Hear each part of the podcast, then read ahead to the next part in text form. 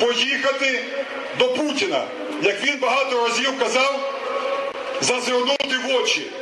Дай Бог, щоб не в очко. Але тут не до жартів.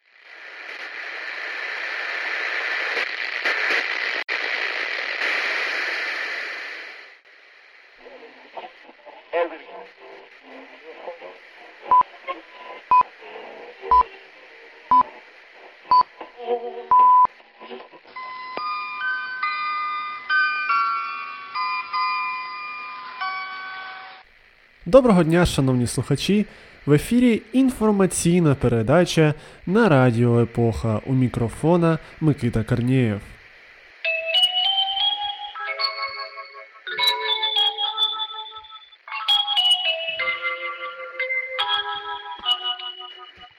Головна новина. 6 вересня 1522 року. Команда Фернана Магеллана повернулася в Іспанію, завершивши першу у світі навколосвітню експедицію. Осінь 1870 року. Після краху режиму Наполеона III письменник Віктор Гюго урочисто повертається у Париж з вигнання, ставши символом опозиційної республіки. 18 березня 1995 року Майкл Джордан оголошує про своє повернення у баскетбол, аби згодом виграти ще три титули разом із Чикаго Булз. Нульовий рік до битви при Явіні. Хан Соло несподівано повертається у ряди повстанців і у вирішальний момент битви при Явіні допомагає знищити зірку смерті. 17 січня 2022 року від Різдва Христового. Колишній президент України Петро Порошенко у супроводі прибічників повертається у Київ, щоб з'явитися у судовому засіданні через звинувачення у державній зраді. Порошенко та його шанувальники безумовно бачать це повернення поряд із найвизначнішими поверненнями у історії людства. Насправді ж Україну охопив черговий політичний скандал, в процесі якого, залежно від цілого ряду факторів, нинішня влада або намагатиметься викрити злочини влади попередньої, або організує політичне переслідування політичних опонентів. Тому редакція інформаційної передачі весь день уважно слідкувала за розвитком подій. Отже, близько 9 ранки за Києвом літак з Варшави з Порошенком на борту приземлився у Київському аеропорту Київ. Під час проходження візового контролю, за повідомленнями оточення Порошенка, в п'ятого президента України забрали паспорт і не хотіли віддавати. Прихильники Порошенка повідомляли, що представники ДБР забрали паспорт і намагалися розпочати процесуальні дії прямо там. А критики Порошенка стверджували, що зазвичай у звичайних людей під час проходження візового контролю теж забирають паспорт на деякий час. Паспорт повернули, і після напіввербальної сутички із прикордонниками Порошенко отримав нагоду звернутися до представників ЗМІ і кількох тисяч шанувальників, які зібралися біля входу у Київський аеропорт Київ. Далі головний герой дня, як і обіцяв, прослідував до Печерського суду. Там він отримав нагоду звернутися до представників ЗМІ і кількох тисяч шанувальників, які зібралися біля входу. Після цього розпочалося засідання, половину якого було неможливо почути через мітинг кількох тисяч шанувальників, які зібралися біля входу. Під час засідання Порошенко виголошував пафосні промови, в яких знищував слідство та політичних опонентів. А адвокати п'ятого президента підтримували атаку юридичною матчастиною. Серед іншого, адвокати наголошували, що Порошенко не може вважатися підозрюваним, адже фактично не отримував підозру правильно. А також виявили, що обвинувачення випадково визнало існування Луганської Народної Республіки. Тим не менш, прокурори вимагали арешт Порошенка з альтернативою застави в 1 мільярд гривень, здачею закордонного паспорту та носінням електронного браслету. Станом на момент запису усі все ще очікують повернення з судді із нарадчої кімнати.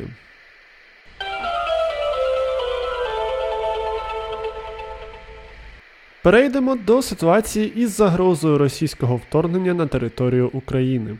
Ось що сталося за минулий тиждень одним рядком.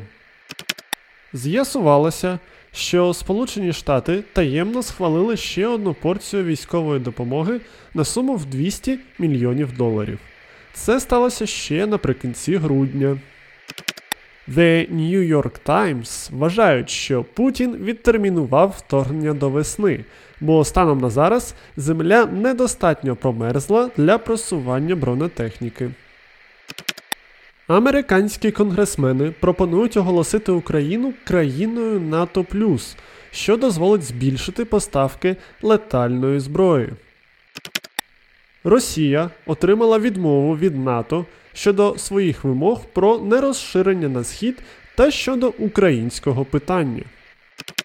Сполучені Штати оприлюднили потенційні санкції, які спіткають Росію та росіян у разі війни з Україною.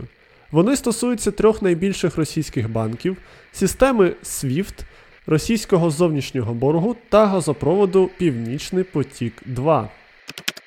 У Росії кажуть, що для України не буде загрози, якщо Україна буде виконувати мінські угоди.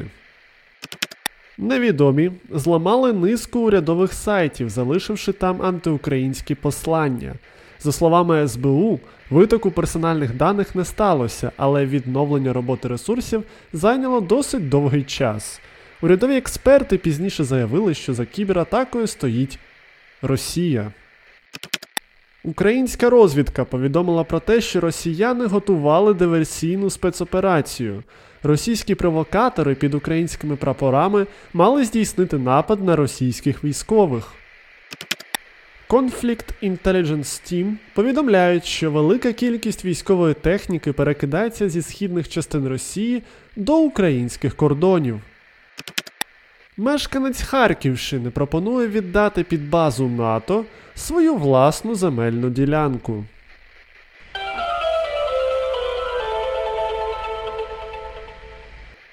З більш гнітючими новинами розібралися. Тепер давайте перейдемо до інших.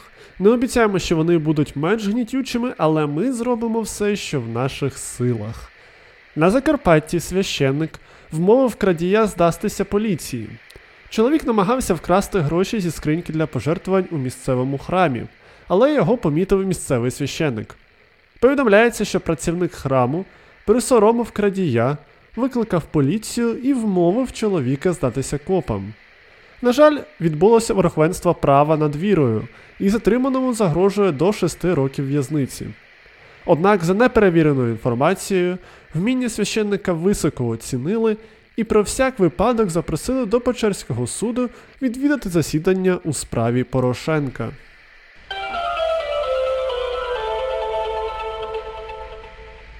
Житель Київщини оволодів мистецтвом будування землянок. Чоловік побудував якісну землянку, яку сховав у лісі під гіллям та брезентом. Але зробив він це не на випадок війни з Росією, а для того, щоб майнити криптовалюту. Фахівці компанії Дітек Київські регіональні електромережі викрили лісову криптоферму під час перевірки трансформаторної підстанції сільгоспідприємства. За інформацією компанії, її робітники помітили ледь прикопаний кабель, який був приєднаний до трансформатора. Прослідувавши за кабелем, спеціалісти знайшли у лісі криптоземлянку. За інформацією компанії, криптолісничий завдав збитків більш ніж на мільйон гривень, за які підприємцю партизану буде виставлено рахунок. Експерти Радіо Епоха з партизанської війни сподіваються, що технології киянина в разі необхідності дозволять українським партизанам самостійно купувати озброєння та обладнання для війни проти Росії за власноруч змайнену у карпатських лісах криптовалюту.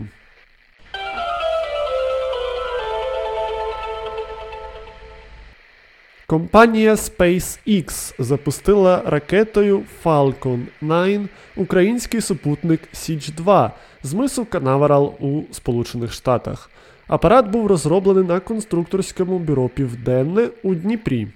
Запуск пройшов успішно, і невдовзі супутник провів перший сеанс зв'язку із Національним центром управління та випробувань космічних засобів поблизу міста Дунаївці на Хмельниччині. Усі бортові системи працюють у штатному режимі.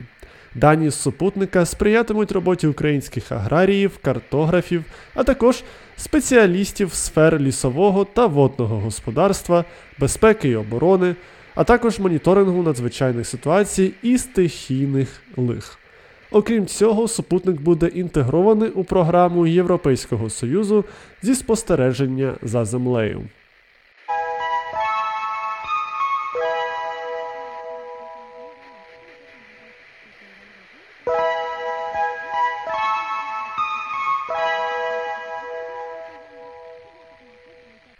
Окрім українського супутника, за землею, а якщо точніше за Європою, спостерігає і наш кореспондент Василь Полянський.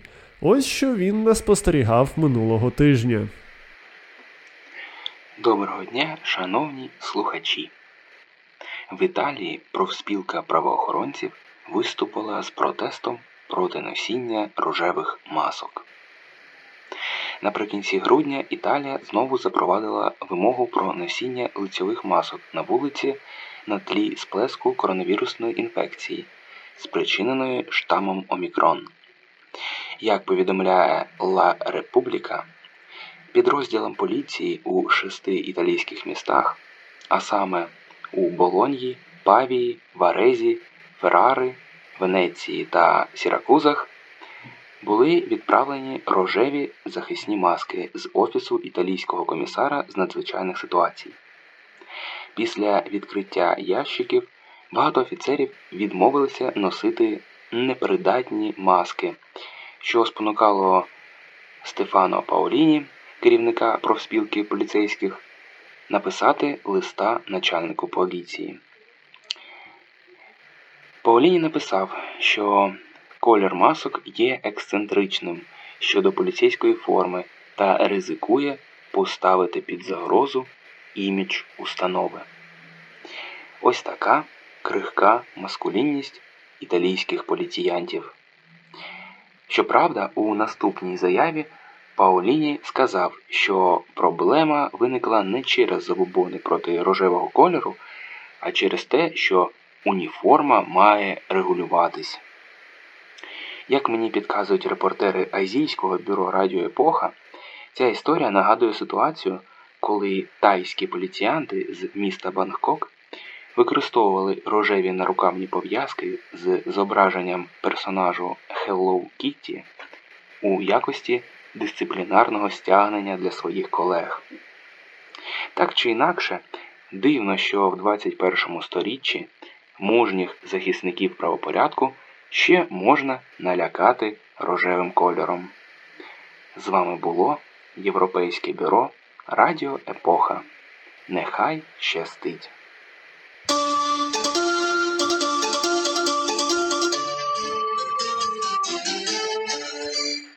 Новини спорту.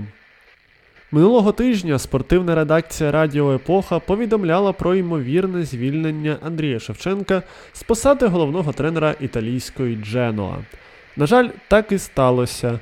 Клуб подякував тренеру та його команді за наполегливу роботу, яку вони виконували протягом останніх місяців, і повідомив про звільнення від обов'язків.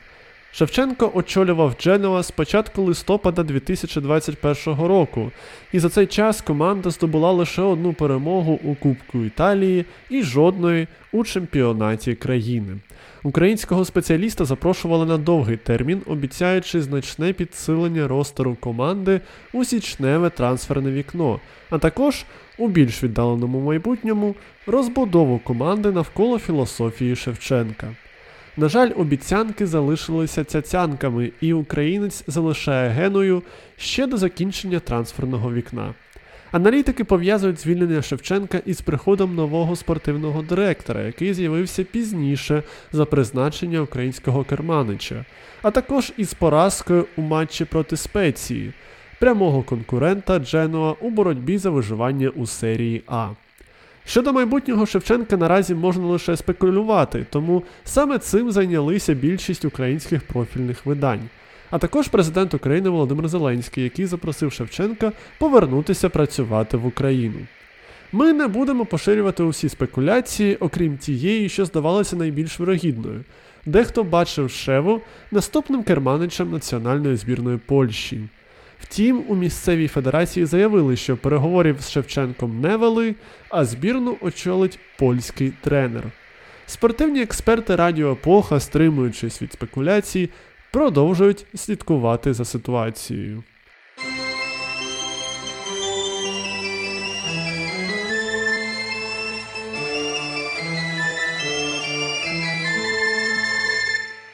А за найбільш цікавими ситуаціями слідкує наша запрошена експертка Катерина Морозова. Давайте разом дізнаємося, що нам сьогодні приготувала Катерина. Доброго дня, шановні слухачі! І розпочну я з серйозної загрози для здоров'я, а саме анемії. Щоправда, анемії космічної, і загрожує вона лише тільки космонавтам. Згідно нових досліджень, опублікованих у журналі Nature, рано чи пізно тіла астронавтів починають руйнувати власну кров із дуже великою швидкістю. Але найнебезпечніше в цьому, що цей процес не припиняється після повернення на Землю. Космічна анемія це лише одна проблема з цілого списку, з якими стикаються астронавти. Сюди входять психологічні проблеми, космічне випромінювання, зниження щільності кісток через низьку гравітацію, що також може бути пов'язане з космічною анемією. Один з авторів дослідження, Гай Трудель, вважає, що найбільш проблемними частинами, які можуть постраждати в космонавтів, є кістковий мозок та селезінка. Чому саме такі зміни відбуваються у тілах космонавтів, наразі не зовсім зрозуміло. А тепер до менш тривожних, я б навіть сказала, пластикових новин. Жінка з Уельсу за 40 років зібрала 10 тисяч пакетів. 55-річна жителька Уельсу Анджела Кларк понад 40 років збирає пластикові пакети, а її колекція вже налічує більше 10 тисяч примірників з усього світу. Усе розпочалося в 1976 році, коли сім'я 11-річної Анджели, як і багато жителів країни, готувалася до святкування срібного ювілею королеви. Дівчинці припали до смаку пакети, де була зображена королева та прапор, які активно продавали перед урочистостями. Мама порадила Анджелі купити їх, щоб, особливо не витрачаючись, прикрасити вдома вікна. З цього і почалася історія колекціонерки пакетів. За рік після початку колекціонування у Кларк вже було більше 200 пакетів, а після участі в дитячому шоу на BBC, дізнавшись про її надзвичайне хобі, дівчинці почали насилати пакети з усього світу. Деякі брендовані пакети, що є в колекції, куплені в магазинах, що вже закрилися. Колекція налічує також чимало рідкісних або вінтажних пакетів, які можуть коштувати кілька сотень фунтів. Проте Анджела каже, що ніколи не розлучиться зі своєю колекцією. Найстаріший експонат датується 1954 роком. Це пакет в рожеву білу смужку, де зберігається весільна вуаль матері Анджели. А якщо Анджелі колись прийде на думку, наприклад, посортувати свою колекцію, щоб е, може навіть здати щось на переробку, то в цьому їй допоможе датський винахід з виявлення та сортування 12 видів пластику. Данські вчені з Орхунського університету нещодавно навчили штучний інтелект виявляти сигнали, які відповідають основним 12 видам пластмаси, серед яких поліетилен, поліпропілен, полістирол тощо. Він аналізує інформацію, отриману з даних гіперспектральних знімань в інфрачервоному діапазоні. Точність сортування наразі складає аж 96%. Вчені збираються передавати технологію на місцеві підприємства з перероблення відходів. А на цьому у мене все, і я повертаю слово Микиті, який зараз розповість вам подію тижня. 18 січня 1963 року був створений футбольний клуб Карпати Львів. Команду було зібрано на базі місцевих клубів Сільмаш та СКА, до гравців яких приєдналися також і приїжджі футболісти. Клуб міг отримати назву Галичина, але засновники вважали, що надто патріотичну назву не затвердить радянське керівництво, тому зійшлися на більш нейтральному топонімі. Шанувальникам футболу зі стажем Карпати відомі в першу чергу тим, що залишилися єдиним клубом, що виграв Кубок СРСР, виступаючи не у вищій лізі. Це сталося у 1969 році. А от менш зацікавленим футболом українцям Карпати відомі тим, що завдяки творчості братів Гадюкіних знов і знов програвали футбол. Це, звісно, перебільшення. Львівський клуб має довгу та славну історію досягнень. Зокрема, саме Карпати стали єдиною немосковською командою, яка має позитивний баланс у зустрічах із московським Спартаком у вищій лізі СРСР. 7 перемог, 2 нічиї та 5 поразок. Саме півзахисник Карпат Анатолій Мущинка забив у Одесі перший гол в історії національних чемпіонатів Незалежної України. Саме на стадіоні Україна у Львові 30 липня 2000 року багатолітній чемпіон Київське Динамо вперше за 8 років змагань у чемпіонатах України програло з різницею у два м'ячі. Карпати стали першою командою з першої ліги, яка досягла півфіналу Кубка України. На жаль, славна історія львівського клубу обірвалася. Сезон 2019-2020 Карпати не дограли через фінансові проблеми і були виключені з прем'єр-ліги. Наступний сезон львів'яни розпочали у другій лізі, а 14 червня 2021 року клуб було розформовано. Сподіваємося, що не назавжди.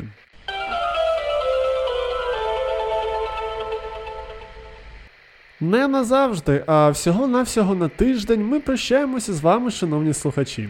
Бережіть себе і до нових зустрічей на хвилях Радіо Епоха.